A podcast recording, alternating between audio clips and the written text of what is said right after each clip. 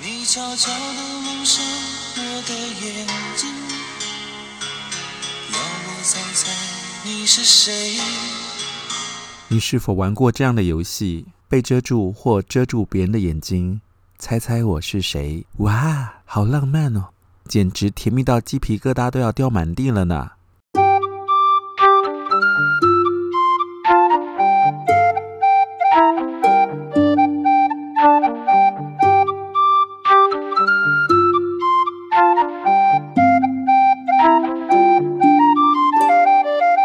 欢迎收听李俊东的《借东风》。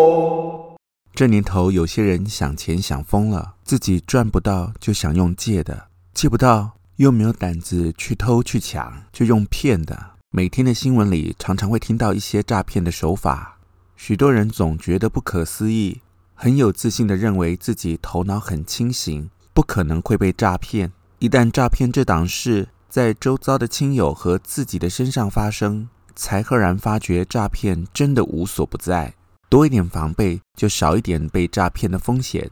网络盛行的年代，人手一机，用电话、网络来诈骗一点都不意外。老派的方式会打个电话来跟你说：“猜猜我是谁？”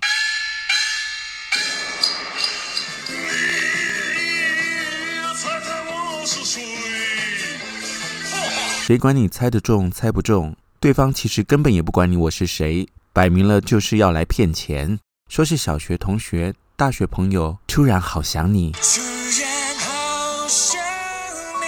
以为自己是五月天，想要跟你找个时间好好叙叙旧。其实说穿了就是要来和你借钱。如果真的是你同学，至少他曾经在你的童年里留下回忆。更可恶的是，你完全不知道自己的个资早已被卖掉。对方也不是你的谁，摆明了就是要来骗钱。